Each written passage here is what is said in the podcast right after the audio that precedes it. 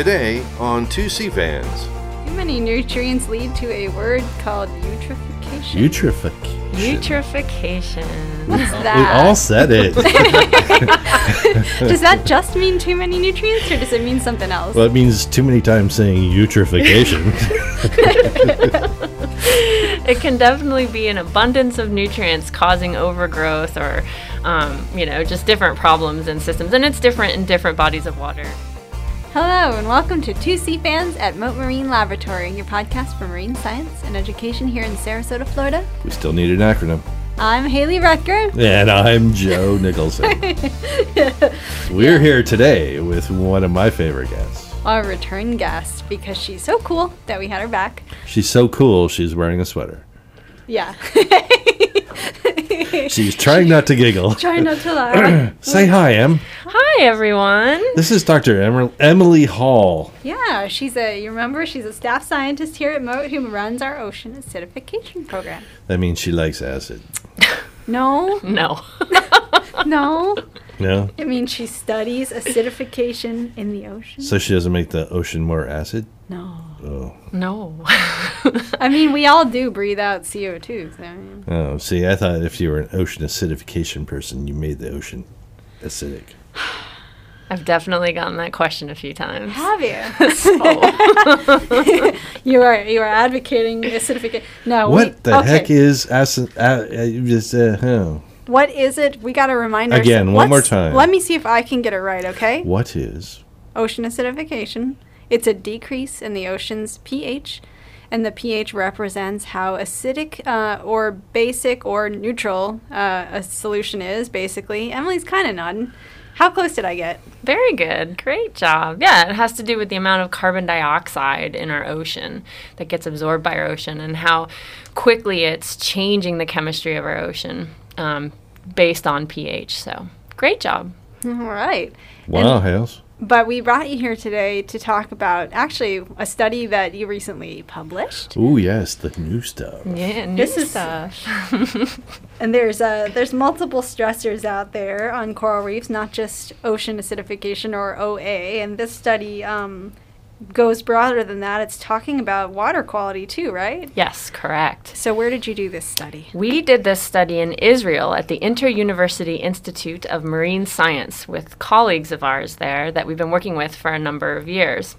I remember your Israeli colleagues coming to the Florida Keys. We've been having those kind of discussions and projects for a long time, right? Yeah, we've been actually ever since we started the ocean acidification program, we've been working directly with them um, to establish our systems based on the experimental systems that they have, and and just learning from them and working closely with them on numerous different projects. So. How, how long have you been collaborating with them? And do they have the same issues in, I guess, what is it, the Red Sea or? or The Red, Sea. Mm hmm. Um, we started in about 2012, I'd say, and yes, they do have coral reefs right up there in the Gulf of Aqaba on the northern tip of the Red Sea that Israel is on.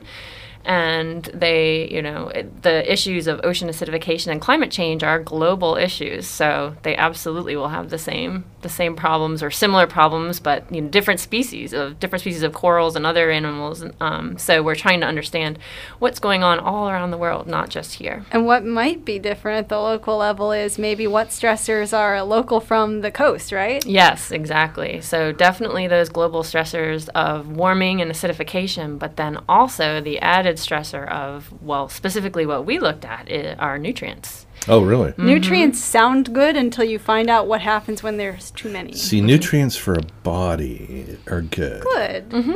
Nutrients In the right amounts and In the right proportions. amount. in the right amounts in the ocean are good, mm-hmm. but too many nutrients bad. Too many nutrients lead to a word called eutrophication. Eutrophication. Eutrophication. What's We that? all said it. does that just mean too many nutrients or does it mean something else? well, it means too many times saying eutrophication. it can definitely be an abundance of nutrients causing overgrowth or, um, you know, just different problems in systems. And it's different in different bodies of water because you can have eutrophication in lakes, you can have it in it estuaries. eutrophication. All right, so it can do different things in different water bodies, freshwater, saltwater. But usually, is it caused by nutrients from from what? From agriculture, from nature, from what? All different kinds of things. Um, it can be caused by pollutants going into the water. So, for example, fertilizers, um, even some pesticides have nutrients in them. Uh, also, can be from upwelling. Uh, we do see that up in the Gulf of Aqaba. So, upwelling of deep waters that have nutrients in it. Yeah. Now, where, where does the deep water get its nutrients from when it upwells? Uh, well, it can. So that's one awesome thing about our ocean is we get big circulation from from deep, where we can have breakdown of a lot of different organisms, and and it can cycle through and come up into the surface. Um, it can come from groundwater. It can come from um, all just all different sources um, from deep water. Um, So it's just a cycling of the nutrients that were loaded into the ocean.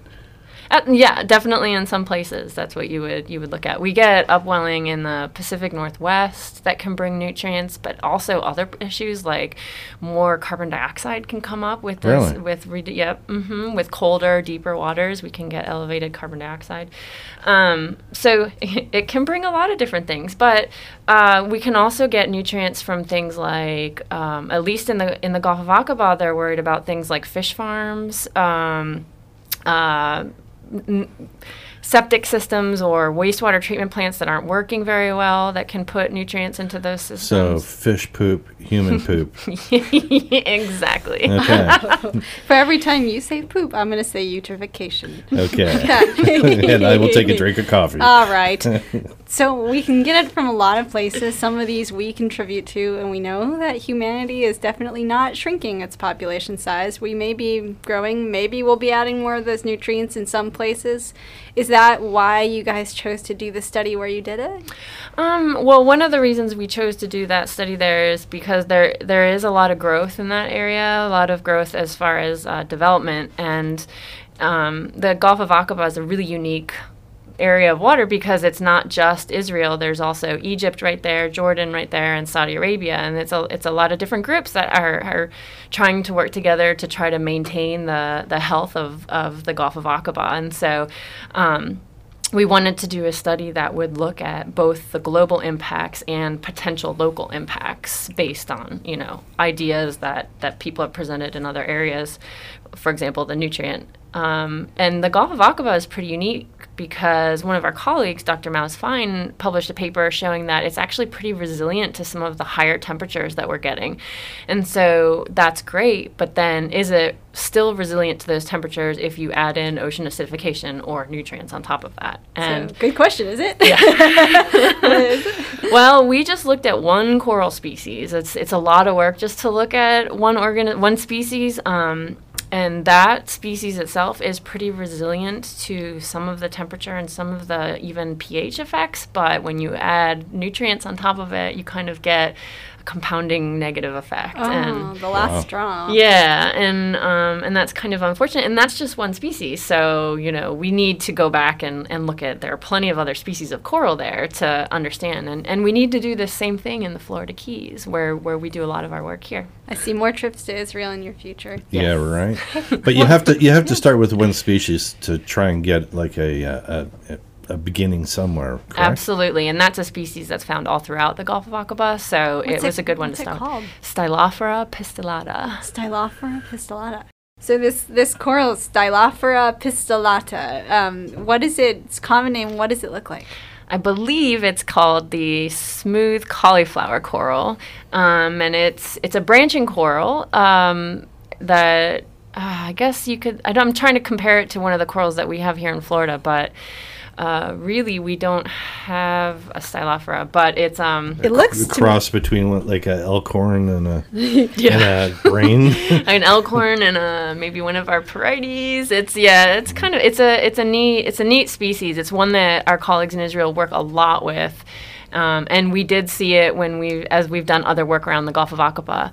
So um, it's a it's a good coral to start with and to try to understand what might happen to corals over there. when I'm googling its picture, I'm looking, and what I'm seeing, it looks like a bunch of. They're not the color of Cheetos, but they are the shape of Cheetos. They are not Cheetos. Who doesn't like Cheetos? No, no, no. I'm sorry. Cheese, cheese puffs. Cheesy. Oh, cheesy. You know what cheesy I mean? Don't you think so? That shape. I like those, cheesy those cheese puffs. puffs. Yeah. That's, so that's a good way to think about it.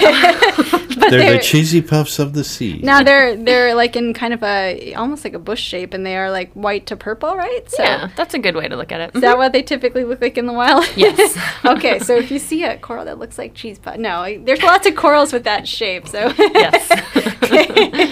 just trying to get my unscientific head around it. So they work with that coral a lot in Israel, is it because it's important or because it's easy to work with, or Um, it's there, it's available. So it's not something that if they took for experiments would wipe out the population. So that's a, that's important when we're doing a lot of our research, but also because it is present throughout the entire Gulf of Aqaba. Um, so that's also important. It's just not just on one one coast. So And it, and you hinted at that you know there could be similarities between what's going on there and that species of coral and what's going on here and our species.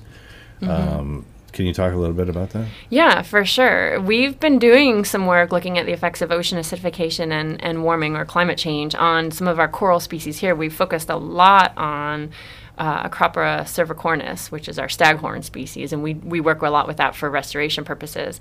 Um, but there are, we're seeing that there are a lot of differences uh, between species and how they behave under these pressures, but also even in different genotypes within a species, how Oh, they're really? behaving. And so you really have to start with one and just start working your way up. And and there are a lot of scientists, a lot of our colleagues are working on these on these issues, but you know, not everybody can do it all. so Yeah, not one person can do it all. in the oh, so with the um, Stylophora coral in um, the Red Sea area, did you guys get down to like the different genotypes, or did you just work and say this is the species, these are the genotypes we've got, and you just start there? Well, we started with the species. We did have, s- I believe, we used four different genotypes that we were looking at, and we did look for genotypic uh, differences. And just with the little bit that we looked at that, we didn't see differences, but we didn't do a full-on, a There- full-scale. There could be lots of uh, genetic diversity. Sure. There could be the the Haley corals and the Joe corals listen, and the listen, listen, what? Listen, listen. You guys are getting Okay, too science speak. Um, what's a genotype? Genotype, help me. species, uh, genome. Help me with okay. So genotype is a genetic variant within a species. Is Yes, that right? correct. Okay. So Species. I am a, a different genotype than Joe, yes. Yeah, oh my goodness. but we are in fact the same species. So who knows if the uh, We're the same species but different genotype. Uh yeah we are Okay. we're different different gene. I got different genes than you. Yes, Yes. you do. But I am a human, and you are, in theory, a human. In theory. so, so that's why it matters to study the the various genotypes of coral. Now, what else do we say? Genome. So that would be all the genes in uh, that an organism has. Is that right? so that would be all human genes would be a genome. you guys are getting crazy. Is crazy that- talk. Is that? are we doing okay? no, you're I'm right. just, I'm just Yeah, trying to make right. it. I'm, try, I'm trying to like make it to the point where people listening that may not have the science background. I like it. I like it. That's good. Oh, that's very good. It's important. Yeah, just like you and I, we're the same species, but we may be affected by a flu virus differently. If a flu's floating around the room right now, you and Joe may get the flu, and I may be perfectly, you know, healthy because because you're a tree. Yeah, No. no, because I eat healthy and I exercise and I take care of myself, and you guys drink Oh. coffee and beer and All right, eat so cookies. That's another thing, though. That's not genotype. That's just uh, your experience and your circumstances. Oh, that's true, and that is another question that, that we can ask and, and do experiments on. And, And I could it's be t- more used to. tolerant to. temperature than you. You could be. Aha. You probably are. I'm wearing a sweatshirt right now, and you're not. All right. So I think we've got genotype, circumstances, species, and all that stuff straight. You have to study all that with corals. I mean, because it all matters. it all matters. So, how difficult is it to get the information you need and time to apply it to help corals? It's a lot. It's hard. Yeah, it's a lot of work because, um, like things like ocean acidification and and temperature aren't always something that are just going to happen overnight. You know, these are kind of long term.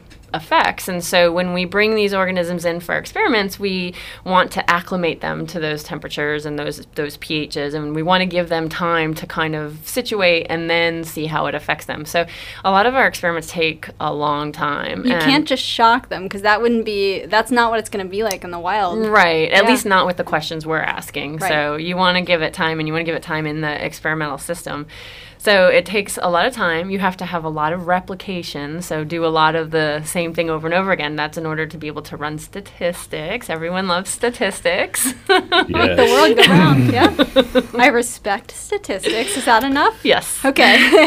well, and that's why it's so difficult to, to come up with all the answers. All you know, in at least in this case, because of all the factors, it makes it so difficult to mm-hmm. determine exactly what the heck is going on, and which is going to take a lot of time to figure out. Yeah, and and remember, we're just working with one species now doing this, and and three variables looking at temperature, ocean acidification, and nutrients. So you start mm, adding Yeah. up all those numbers that you have to work with. Like the ones that drink coffee and don't exercise.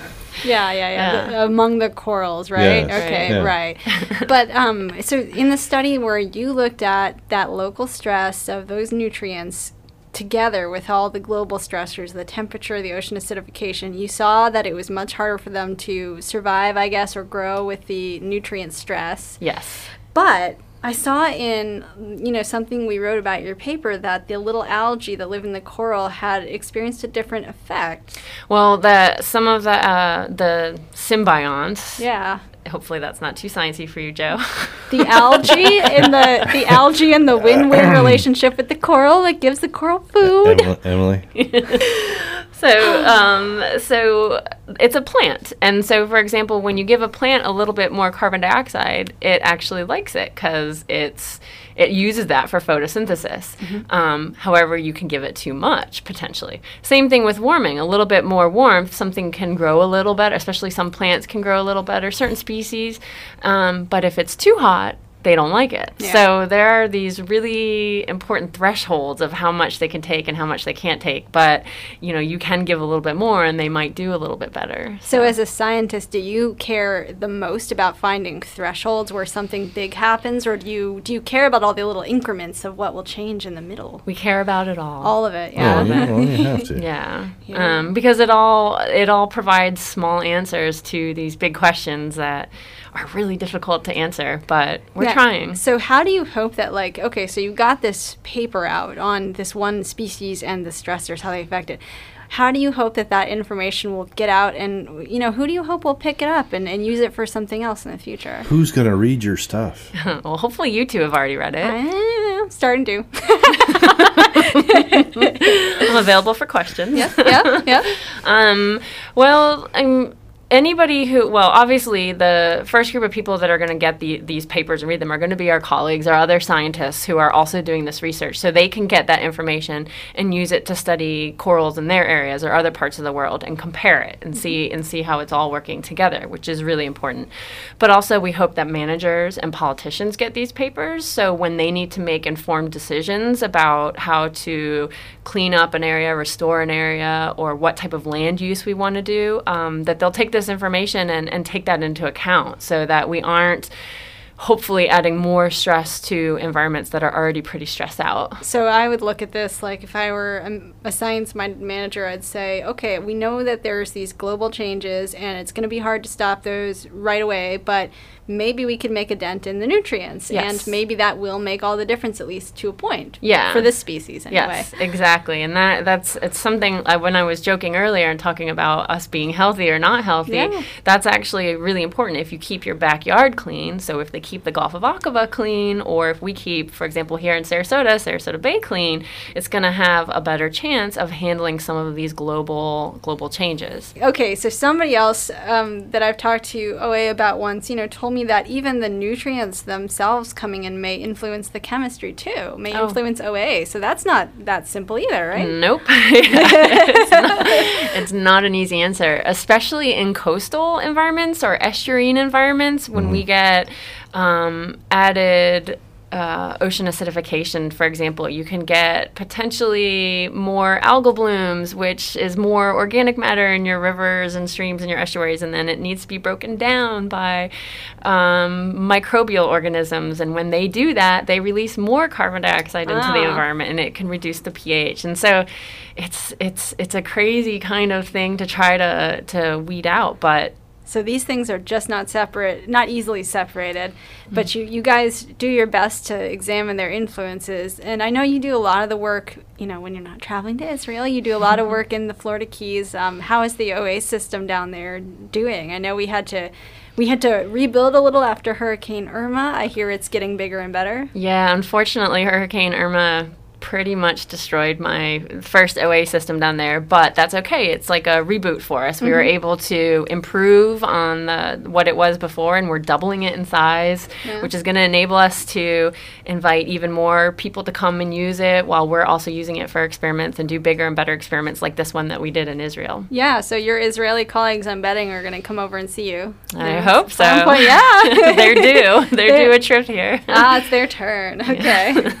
but um, I to ask you how it is to dive in the areas you dived in because I know it's got to be beautiful out there. which which areas? Well, how about for the? Well, I don't know if you dived for the eutrophication study, but I know you've dived in the Gulf of Aqaba. Yeah, we've we've definitely gone diving in the Gulf of Aqaba. For this study, they dove and got the corals for us before we got there because, like Joe was saying before, it takes a long time to get these experiments up and running, and they have to acclimate them. And as much as I would love to be in Israel for six months, I have to do work here in Sarasota Yeah, too. yeah. So, um, but we've gone diving on the Israeli coast, and we've been diving even on the Saudi Arabian coast in the Gulf of Aqaba, and it's I, I can't even tell you, it's so colorful when you go underwater. The coral reefs there are amazing. I saw the the video that uh, uh, your colleague shot while you guys were over there, oh yeah. and it it truly looks like you guys are swimming around in an aquarium. Oh yeah. It's, the water's so clear, the colors are so beautiful. yeah. I've never seen the, the blues in corals like I, I, I saw there. Yeah, there was so much color and so many fish, and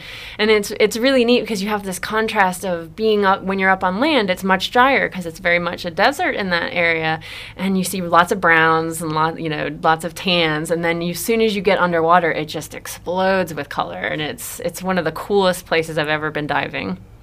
And you've been diving a lot, so I'm gonna I'm gonna assume that that's a pretty cool darn place. Yep. yep. Okay. So, um, if, what else is in your future um, as an OA scientist and as a as a reef focused scientist? What projects are you most excited about? Oh, I'm excited about all of them. I like to ask people to pick a favorite and stump them. oh gosh. Well um, you know continuing to do this kind of work here in the florida keys is obviously important. And you know we want to take what we've learned over there and bring it to what's happening in the keys especially because uh, the florida keys are we're having a little bit of issue. We have a disease problem right now and we're um, you know on top of that ocean acidification and warming and then who knows what else is going on so um, trying to really understand that uh, before things get too hectic down there. But also another aspect of this that I like to work with is looking for areas of what we call refugia. So areas that may actually be okay in ocean in the world of ocean acidification or organisms that may do all right, you know, kind of a glimpse into the future. So I've done a lot of work with seagrass and ocean acidification, seagrass taking up that carbon dioxide, but also and this may be for a future podcast with you guys, are the uh, blue holes that we work with, um, where the chemistry is potentially very similar to what we might see in the future. And I won't say too much more about that. I think, yeah, we could be a we future thing. briefly heard from a, a while ago from uh, your your buddy and colleague Jim on blue holes, and I can't wait to talk more about what's coming up. Jim Culter. yeah, he's one of my favorites. Yeah, Yes. he's Good our old, favorite too. good old Jimaz. Yeah, we'll have to have them both on here. I think they they could have their very own show. They're great. Um, let me, if I may, ask a question. Dr. Hall, what is it like to work in the Middle East? It's um, it's really it's really unique. It's uh, very different cultures um, than w- in places that I've gone. I know some of my other colleagues have worked in the Middle East a little bit longer than I have, but um, what I've found is working no matter where you work the scientists all are out for the same thing. We all want to help protect the environment save the world understand what's going on. And so everyone that we interacted with were, were really great and wonderful to work with and we all had the same questions and we all wanted the same answers. Um, there are differences different rules you have to follow when you travel to different places in the world and we had no problems doing that. We had no problems getting our gear there. Um, and we had everything that we needed boats diving. In fact the the diving like i mean i talked about how wonderful it was. I if i could live underwater that would be a place i would want to live. I heard the food was really good too. oh the food's amazing. Yeah. um, it's we don't get that kind of good food here. At least i haven't found it yet. If anybody can recommend a restaurant that i could go Has to that would Has good good- Middle good middle Eastern- eastern food. Yeah. yeah. Yeah the food's amazing. This has been a good a good discussion where we learned a few new terms. Learned a few we challenged ourselves. Eutrophication. Eutrophication. Eutrophication. we learned genotypes and yes. Joe, Finally, you, you gonna remember those words? eutrophication. Yeah, good. All right, this has been a lot of fun and probably one of the weirdest episodes we've, we've had in a while. It's good to be back. it's good to be weird. It's good to be nerds. All right, everybody, thank you guys for listening, and we will see you in two weeks for another great episode of Two Sea Fans at Home. Hopefully. Hopefully. Bye. Bye. Wait, what?